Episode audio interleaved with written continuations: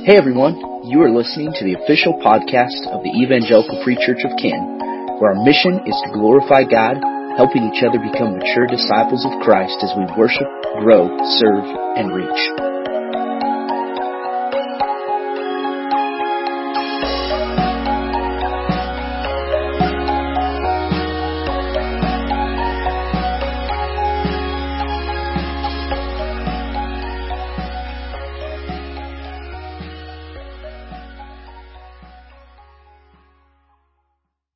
Take your Bibles and open up with me to Genesis chapter 48. And uh, believe it or not, this is it, church family. This is our last, this is our last message going through Genesis. And um, you might be sitting there thinking, are we really, are we really going to uh, be in Genesis the week before Christmas? And my answer is yes, we are. and honestly, um,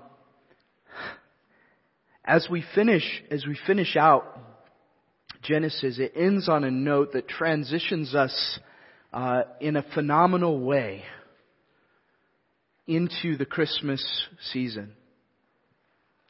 And uh, as we step as we step into this, uh, there's just a there within our within our church family as a whole, this has just been a trying few months for many of you. And uh, I just want to pause for a minute and say I feel that with you. Um, whether it's uh, just a weightiness that you're feeling, uh, many of you have experienced physical illness. And uh, if you have a number of kids, it just kind of goes through your house and never ends. And, and some of you are just exhausted by that. Others of you, it's relational, that you're just experiencing immense relational struggle. For some of you, it's financial. And there's just a heaviness in the midst of all of that. And you're trying to figure out how things are going to work.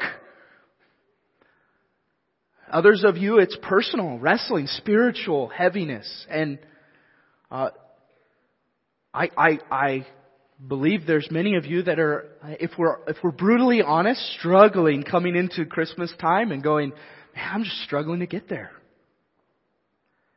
And I want to say, first, that's okay. Um, and secondly, that there is hope. And as we come into this final message in Genesis, it, it's really an emphasis of that. And what I've found is when we walk through heavy seasons, there's two things that often happen. Number one is we question, where, where is God? And secondly, we often take our eyes off of Him completely, usually because we're questioning where He is. And if we recap Genesis, uh, I've said over and over again that I should have entitled this whole series, What a Mess, right? and, and it's, it's, it's not a coincidence that we're going through this and discovering God is a redeeming, faithful God in the midst of the mess. As we walk through trial and heaviness. And as many of you are just, are just wanting a, a breather, like, can, can I just get a breath? God created the world in Genesis chapter 1, and what did He say it was? It was good, right? And He created man and woman, and He said it's very good. And then sin enters the world through man's disobedience, and it becomes tainted, and all of a sudden things are not looking so good from our perspective.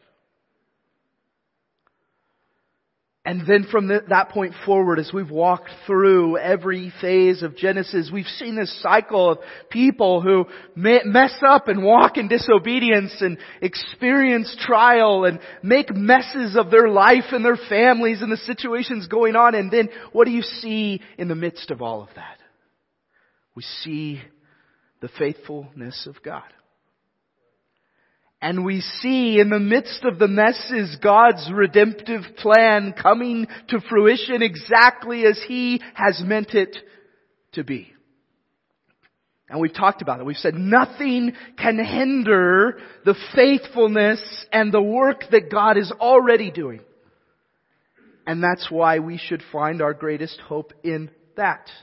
That His redemptive plan will come to fruition. And ultimately, here's where this majorly ties in with Christmas is His redemptive plan comes to a peak with, spoiler alert, a baby in a manger.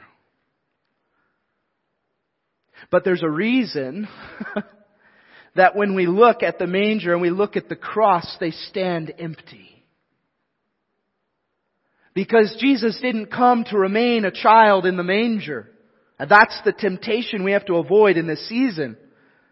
The reason we have to celebrate is because we know Jesus came, but He didn't just come and stay in the manger. He didn't just stay a baby. But in fact grew, walked in obedience to His Father, was crucified on the cross, but He didn't stay on the cross either. He was buried. He didn't stay in the grave either. But he rose again and is alive today. The same Jesus who brought hope into the world that night is present this day. But it's bigger than that, church family. The same God who was faithful to send his son as a child is the same God in Genesis who will remain faithful to His purposes, regardless of the messes we encounter here.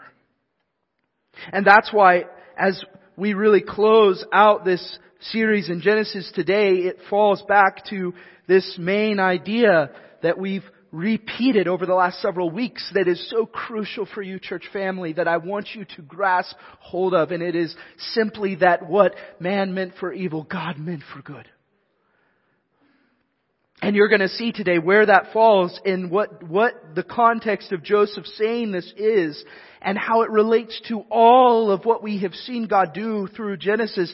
And I'm telling you today, as hard as it is to see a statement like this in the midst of your mess, to know that it's the same God. And He is still just as faithful. What man meant for evil, God meant for good.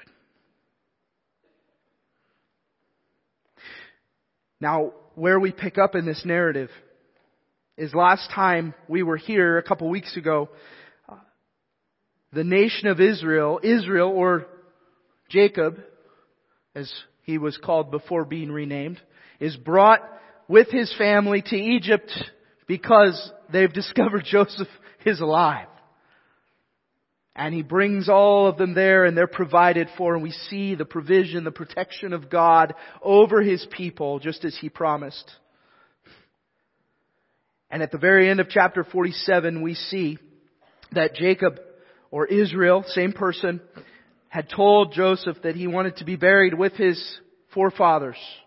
We talked about the significance of that in faith. He's saying, I want to go to where I know God has promised to bring our people to. I want to go there. It's an act of faith saying, I don't know when that's going to happen, but I believe that God is true to His promises. And so this picks up in 48, and what I want to do is I'm going to read chapter 48 in its whole. And as we read this, I want you to recognize the emphasis here that God's promises never fail. God's promises never fail. Verse 1 it says, After this Joseph was told, Behold, your father is ill. So he took him, his two sons, Manasseh and Ephraim, and it was told to Jacob, Your son Joseph has come to you. Then Israel summoned his strength and sat up in bed, and Jacob said to Joseph, God Almighty appeared to me at Luz in the land of Canaan and blessed me and said to me, Behold, here's the promise. I will make you fruitful and multiply you and I will make of you a company of peoples and will give this land to your offspring after you for an everlasting possession. And now your two sons who were born to you in the land of Egypt before I came to you in Egypt are mine. Ephraim and Manasseh shall be mine as, uh, as Reuben and Simeon are. And the children that you fathered after them shall be yours. They shall be called by the name of their brothers in their inheritance. As for me, when I came from Paddan to my sorrow, Rachel died in the land of Canaan on the way when there was still some distance to go to Ephrath, and I buried her there on the way to Ephrath. That is Bethlehem. When Israel saw Joseph's sons, he said, Who are these? And Joseph said to his father, These are, they are my sons whom God has given me here. And he said, Bring them to me now, please, that I may bless them. Now the eyes of Israel were dim with age so that he could not see, so Joseph brought them near him and he kissed them and embraced them. Israel said to Joseph, I never expected to see your face. And behold, God has let me see your offspring also. I want to pause there for a minute because in the midst of God fulfilling His promises, there are small blessings along the way. You see, Jacob had convinced himself he would never, for one, he was convinced Joseph was gone. He was dead. And he convinced himself that he would never see him again. And not only has God now allowed him to see the face of his son, but also the children of his son. And I encourage you, church family, don't diminish the small ways you're reminded of God's faithfulness along the way. So easily we can become distracted by the mess that we get in that we lose these small things that scream God is faithful. And that He's true to His promises. And understand God fulfilling His promises in the midst of this that this small thing had no bearing upon God fulfilling His promises. God had not promised until much later on that Jacob would see Joseph again. And yet, Jacob clings to what God told him back in Luz in the land of Canaan. When the Lord promised in verse 4, I will make you fruitful and multiply you. We would be wise to understand too that there is a lot of us who may never see the full scope of how God will fulfill His promises. Jacob fully recognizes here, God will be true to do exactly as He's promised to do, even if I'm not here. Do we have that kind of faith? It's hard. Church family, it's hard. Especially when you're in the midst of the muck and you're going, what are you doing with this? God? Why? And I don't always have an answer for that. I don't know. Man, I'm, I've asked myself that question a lot. Why? And yet, how do we navigate in hope and in joy and in the rooted in the promises of God as we walk through that? We pull back and we recognize the broad scope of what God is doing. I found great comfort this week in the reminder that in this very moment, whatever trials we're experiencing or navigating or going through, whatever that is, think about that in the scope of eternity. Right? When we're in the middle of it, man, it can feel like this is the end of the world. And yet, in the scope of eternity, this is but a speck of what God is doing in the whole. And it's so easy for us to lose sight of that. It would have been so easy for Joseph over and over again to lose sight of God's faithfulness.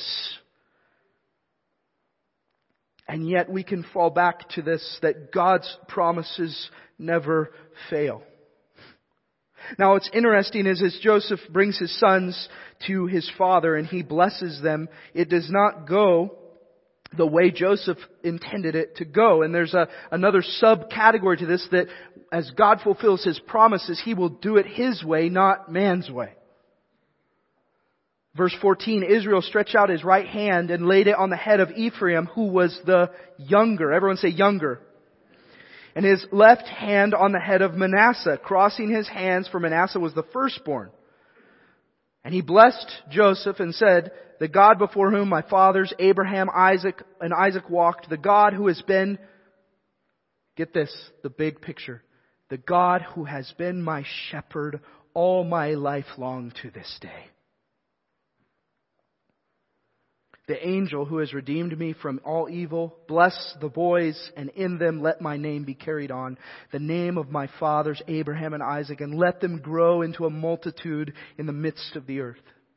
And here's where Joseph is confused. Verse 17. When Joseph saw that his father laid his right hand on the head of Ephraim, it displeased him. Because he was the younger. It, he took his father's hand to move it. Just picture this happening from Ephraim's head to Manasseh's head. And you know what Joseph's thinking here. Okay, dad's losing it. He's old, he's tired, he's weak, like he doesn't, he can't see well, like clearly he's made a mistake. I'm just gonna fix this, I'm not gonna say anything. So he moves in. And Joseph said to his father, not this way, father. Since this one is the firstborn, put your right hand on his head.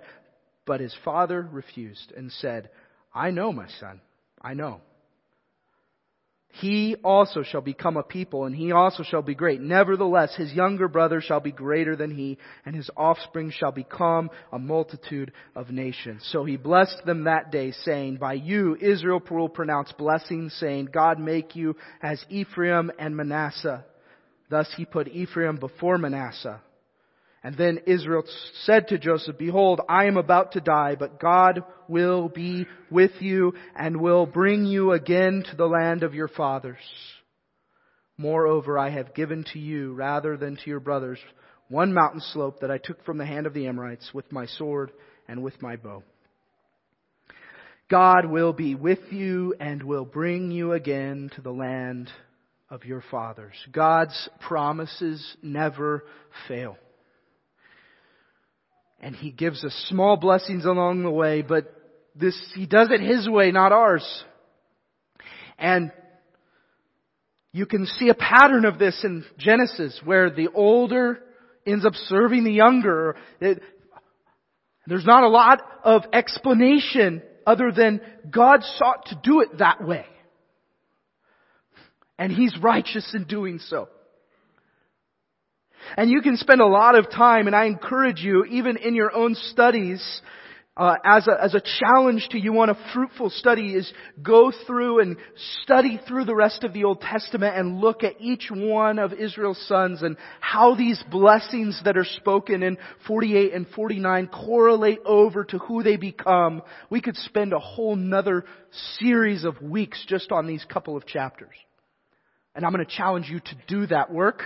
And as you wrestle with that, if you set out to do that, let, come, let's talk about it. But I want to I want to move over because what happens in 40 uh, in in 49 is uh, that Israel speaks blessing over each one of his sons, and sometimes that blessing is not too friendly, based in who they are or what they've done.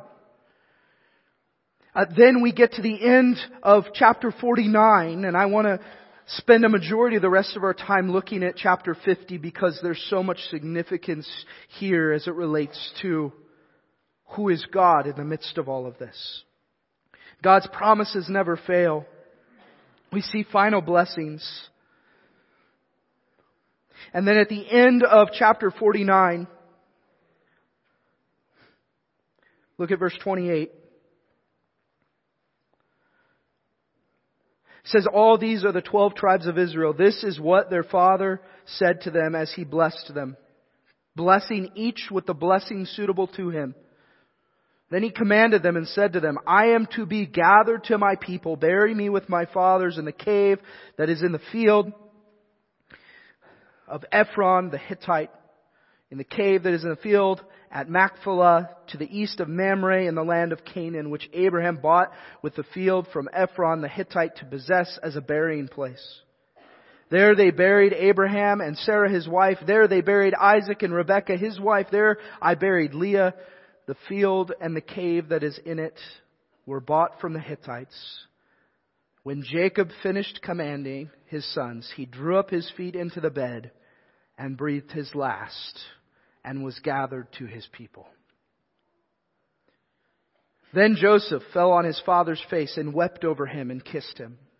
Joseph commanded his servants, the physicians, to embalm his father to the physician. Forty days were required for it, for that is how many are required for this process. The Egyptians wept for him seventy days. When the days of weeping for him were past, Joseph spoke to the household of Pharaoh, saying, If now I have found favor in your eyes, please speak in the ears of Pharaoh, saying, My father made me swear, saying, I'm about to die in my tomb, that I hewed out for myself in the land of Canaan. There shall you bury me. Now therefore let me please go up and bury my father, then I will return.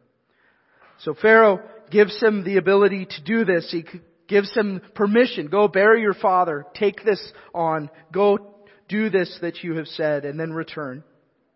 So they took, they buried Jacob and as I have stated before, this further emphasizes the faith of Jacob to say God will do what he has promised to do. Put me in this place that one day God has entrusted we will possess.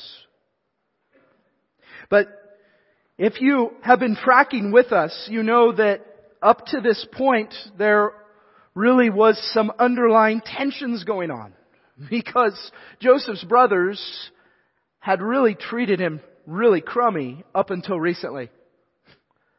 And if we go back to the beginning of Joseph's story, we know that they threw him in a pit, left him for dead, decided to sell him into slavery, sold him into slavery and lied to their father and said, he's dead. They covered his coat in blood and said, a wild animal tore him to pieces. Deception, lying, and then it's decades later. We're not talking about a few months here. It's, it's decades later that they go to Egypt in the midst of famine and find themselves bowing down to the very brother that they had sold.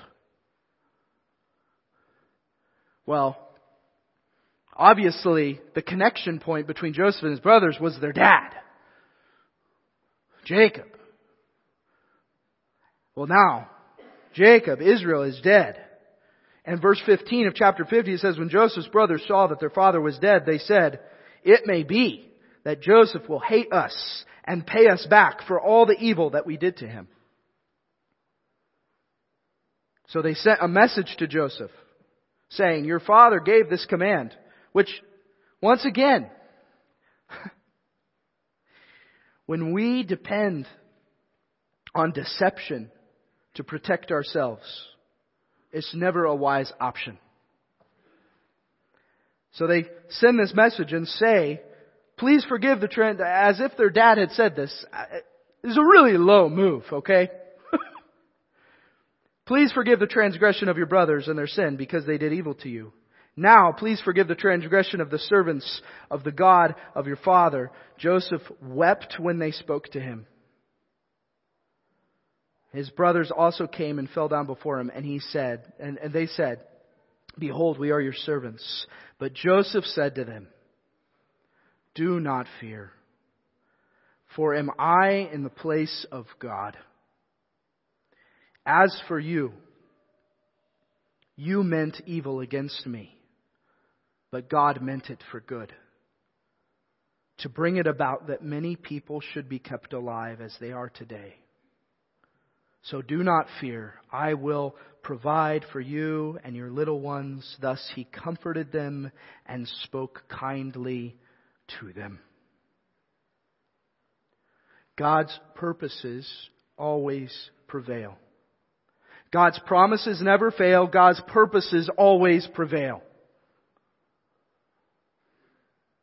In the midst of all that is taking place, Joseph's brothers are fearful for themselves.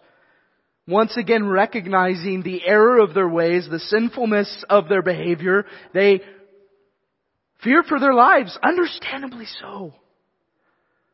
And yet what we see in Joseph is not just commendable, it's an exhortation to you and I. thousands of years later. This is an exhortation to you and I that is not easy. To recognize the broad view in the scope of a season, a ridiculously hard season of struggle and strife to stop and recognize nothing will interfere with the purposes of my God. Nothing will stand in His way. And as much as I can feel in the depths of who I am, that it is hindering what God is doing. His purposes always, everyone say always, always prevail. They always do.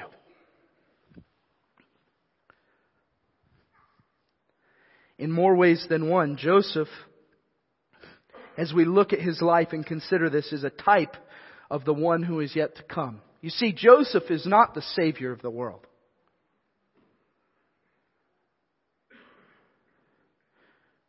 But think about the character of Joseph. He trusts the Lord. As he's sold into slavery, as he's in Potiphar's house, as then he ends up in prison, in the dungeon, ends up forgotten about for years. And then ends up in Pharaoh's court, and in all of that, he, he trusts the Lord. He walks in obedience to the Lord's commands.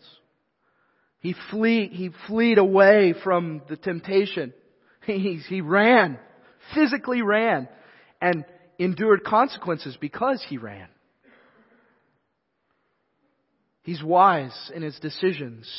He's used to protect and provide for his father and their family. Ultimately used in order to bring about God's redemptive plan for his people in Genesis. to the end of his recorded life, Jacob, Joseph finds confidence in God's working through every situation.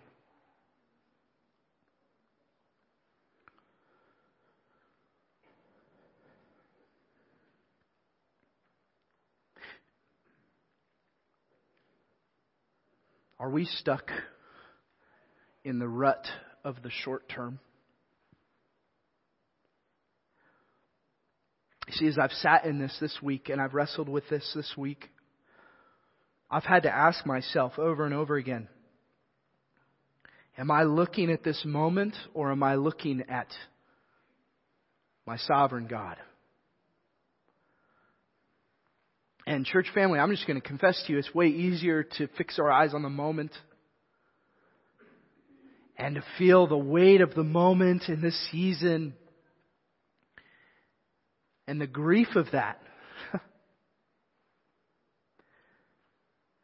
and it takes discipline for us as a family to step back and go, God is bigger. And He's faithful. And His purposes will always prevail. And nothing that I encounter, no matter how hard in this life, in this world, nothing will stop that.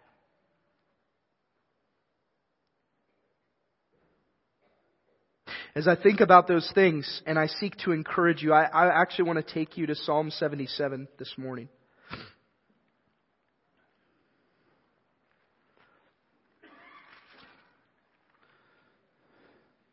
Because I recognize when we look at the words of Joseph and we say, As for you, you meant evil against me, but God meant it for good.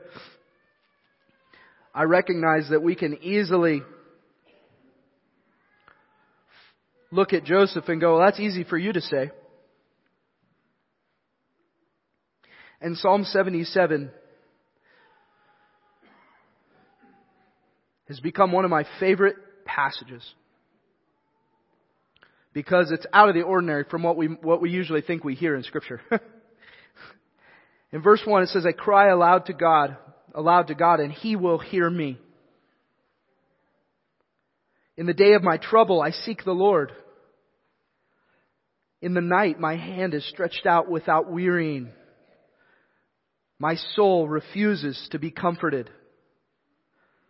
When I remember God, I moan. When I meditate, my spirit faints. You hold my eyelids open. I'm so troubled that I cannot speak.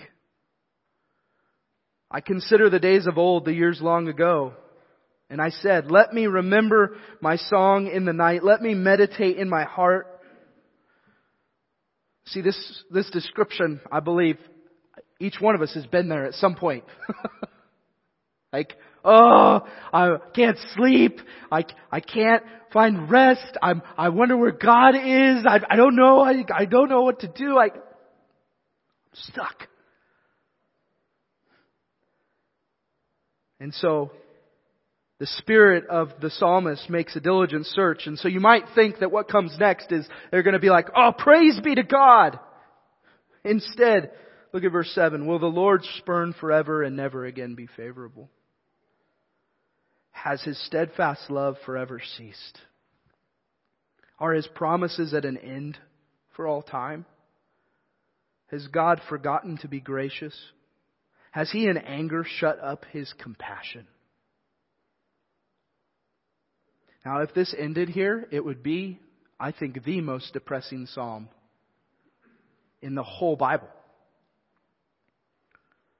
But he doesn't stop here. And this is where I want to tie this back to Genesis and the broad view of God's faithfulness. Then I said, I will appeal to this, to the years of the right hand of the Most High. What is that? I'm going to appeal to the years of God's faithfulness that have nothing to do with this moment in time, but everything to do with who my God is. And here is what is next. I will remember the deeds of the Lord. Yes, I will remember your wonders of old. I will ponder all your work and meditate on your mighty deeds. Your way, O God, is holy. What God is great like our God? You are the God who works wonders. You have made known your might among the peoples. You with your arm redeemed your people, the children of Jacob and Joseph.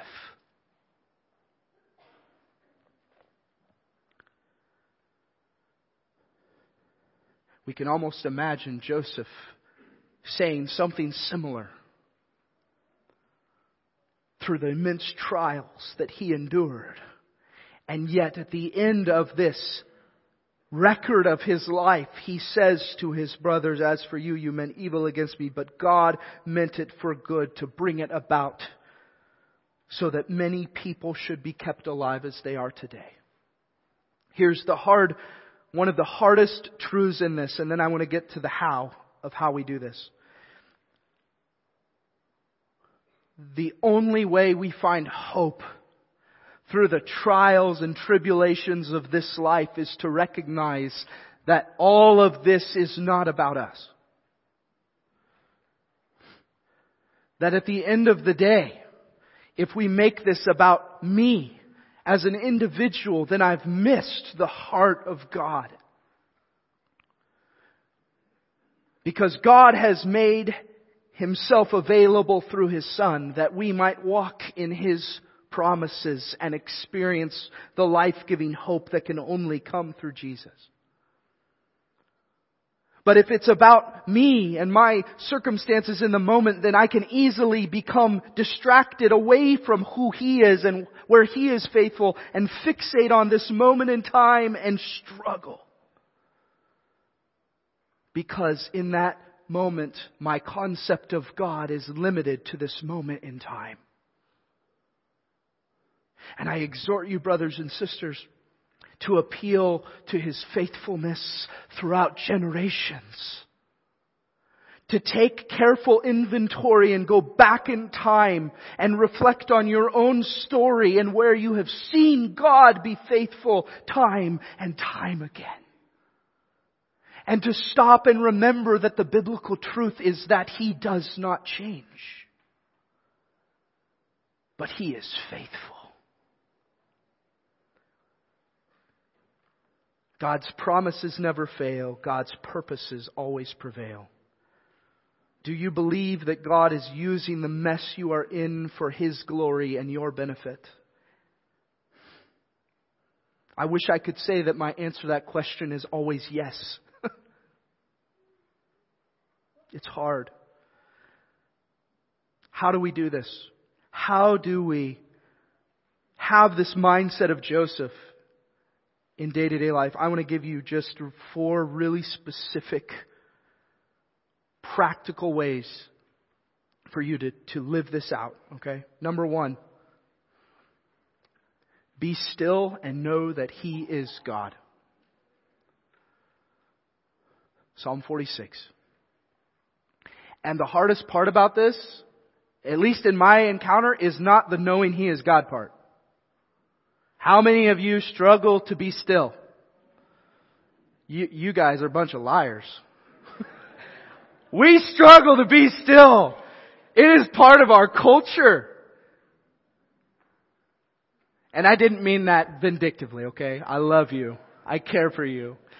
I think we're just prone to undermine how much we struggle with this being still part, okay? It's hard for us to stop. And I can't tell you the number of times that I encounter people who just can't slow down. It's every day, all day. And then when I get home, Man, it used to be that when I left things, it stayed there because unless someone had my home phone number, they couldn't get a hold of me. Not, not anymore.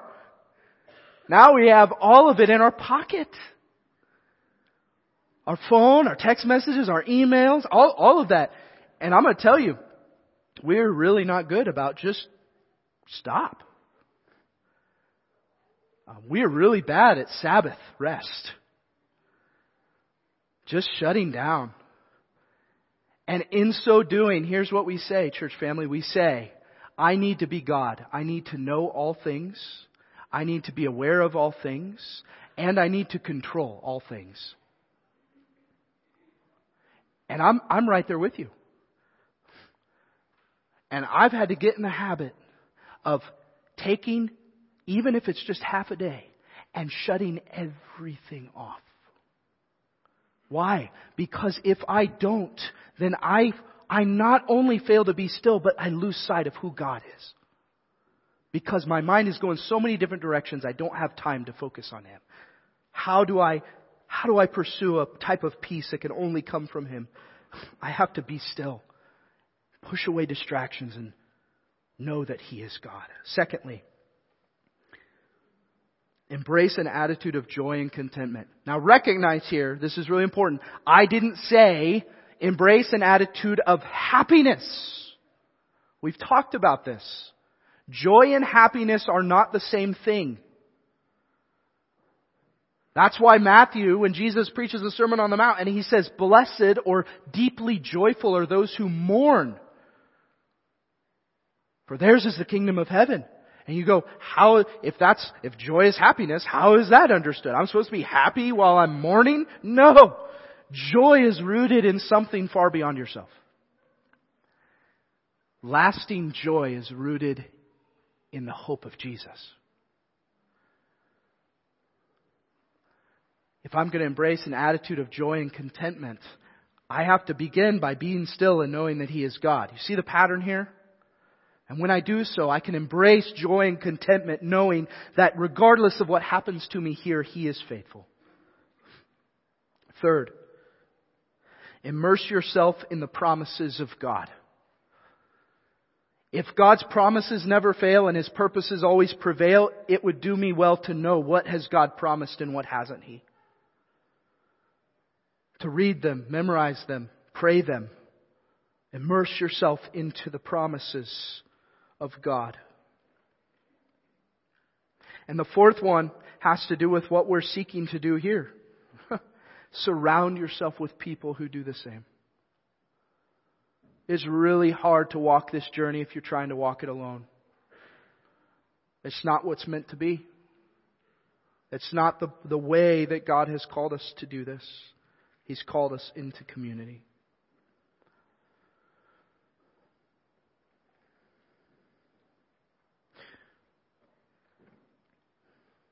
Are you stuck in a rut of the short term family?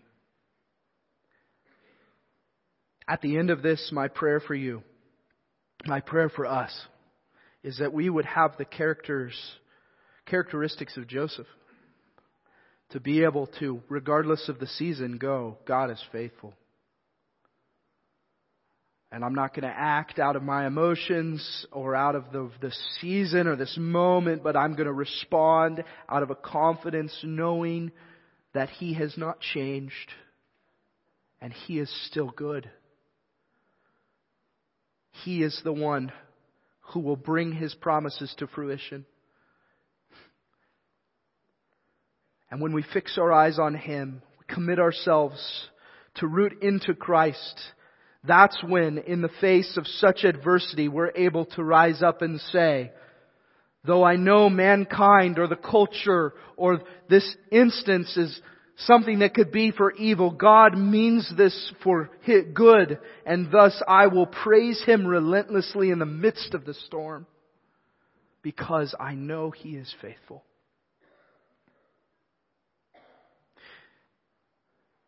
Now, as I say these things, I recognize that there are those who have experienced deep wounding where you go, I question the faithfulness of God.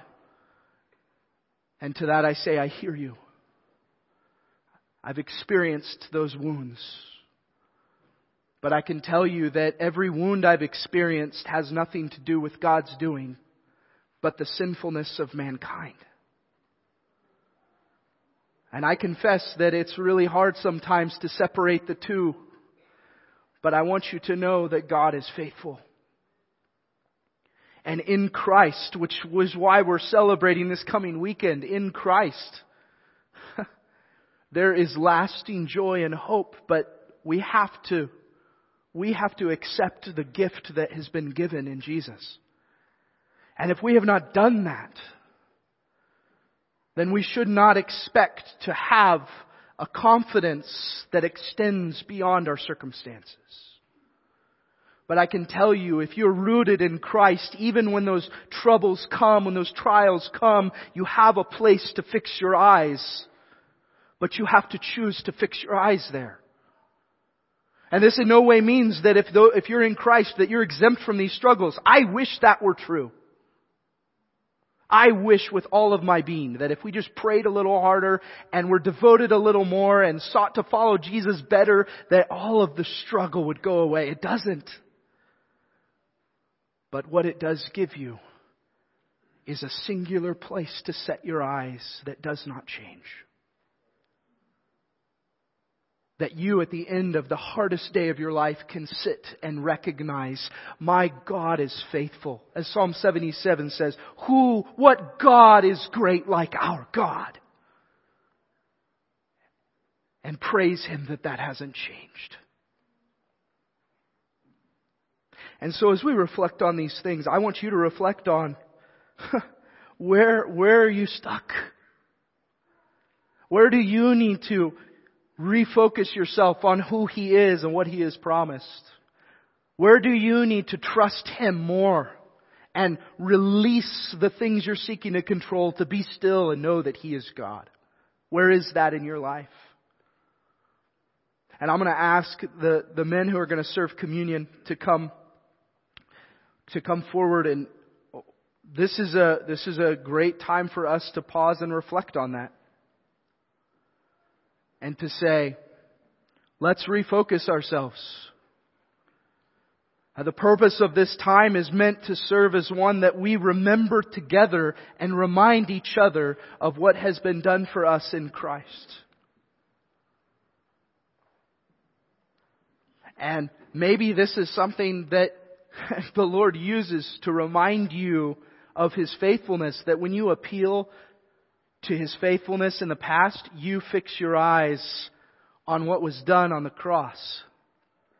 And in the process of doing so, this is why I love the decoration up there because we remember that that's why we celebrate him coming in the manger.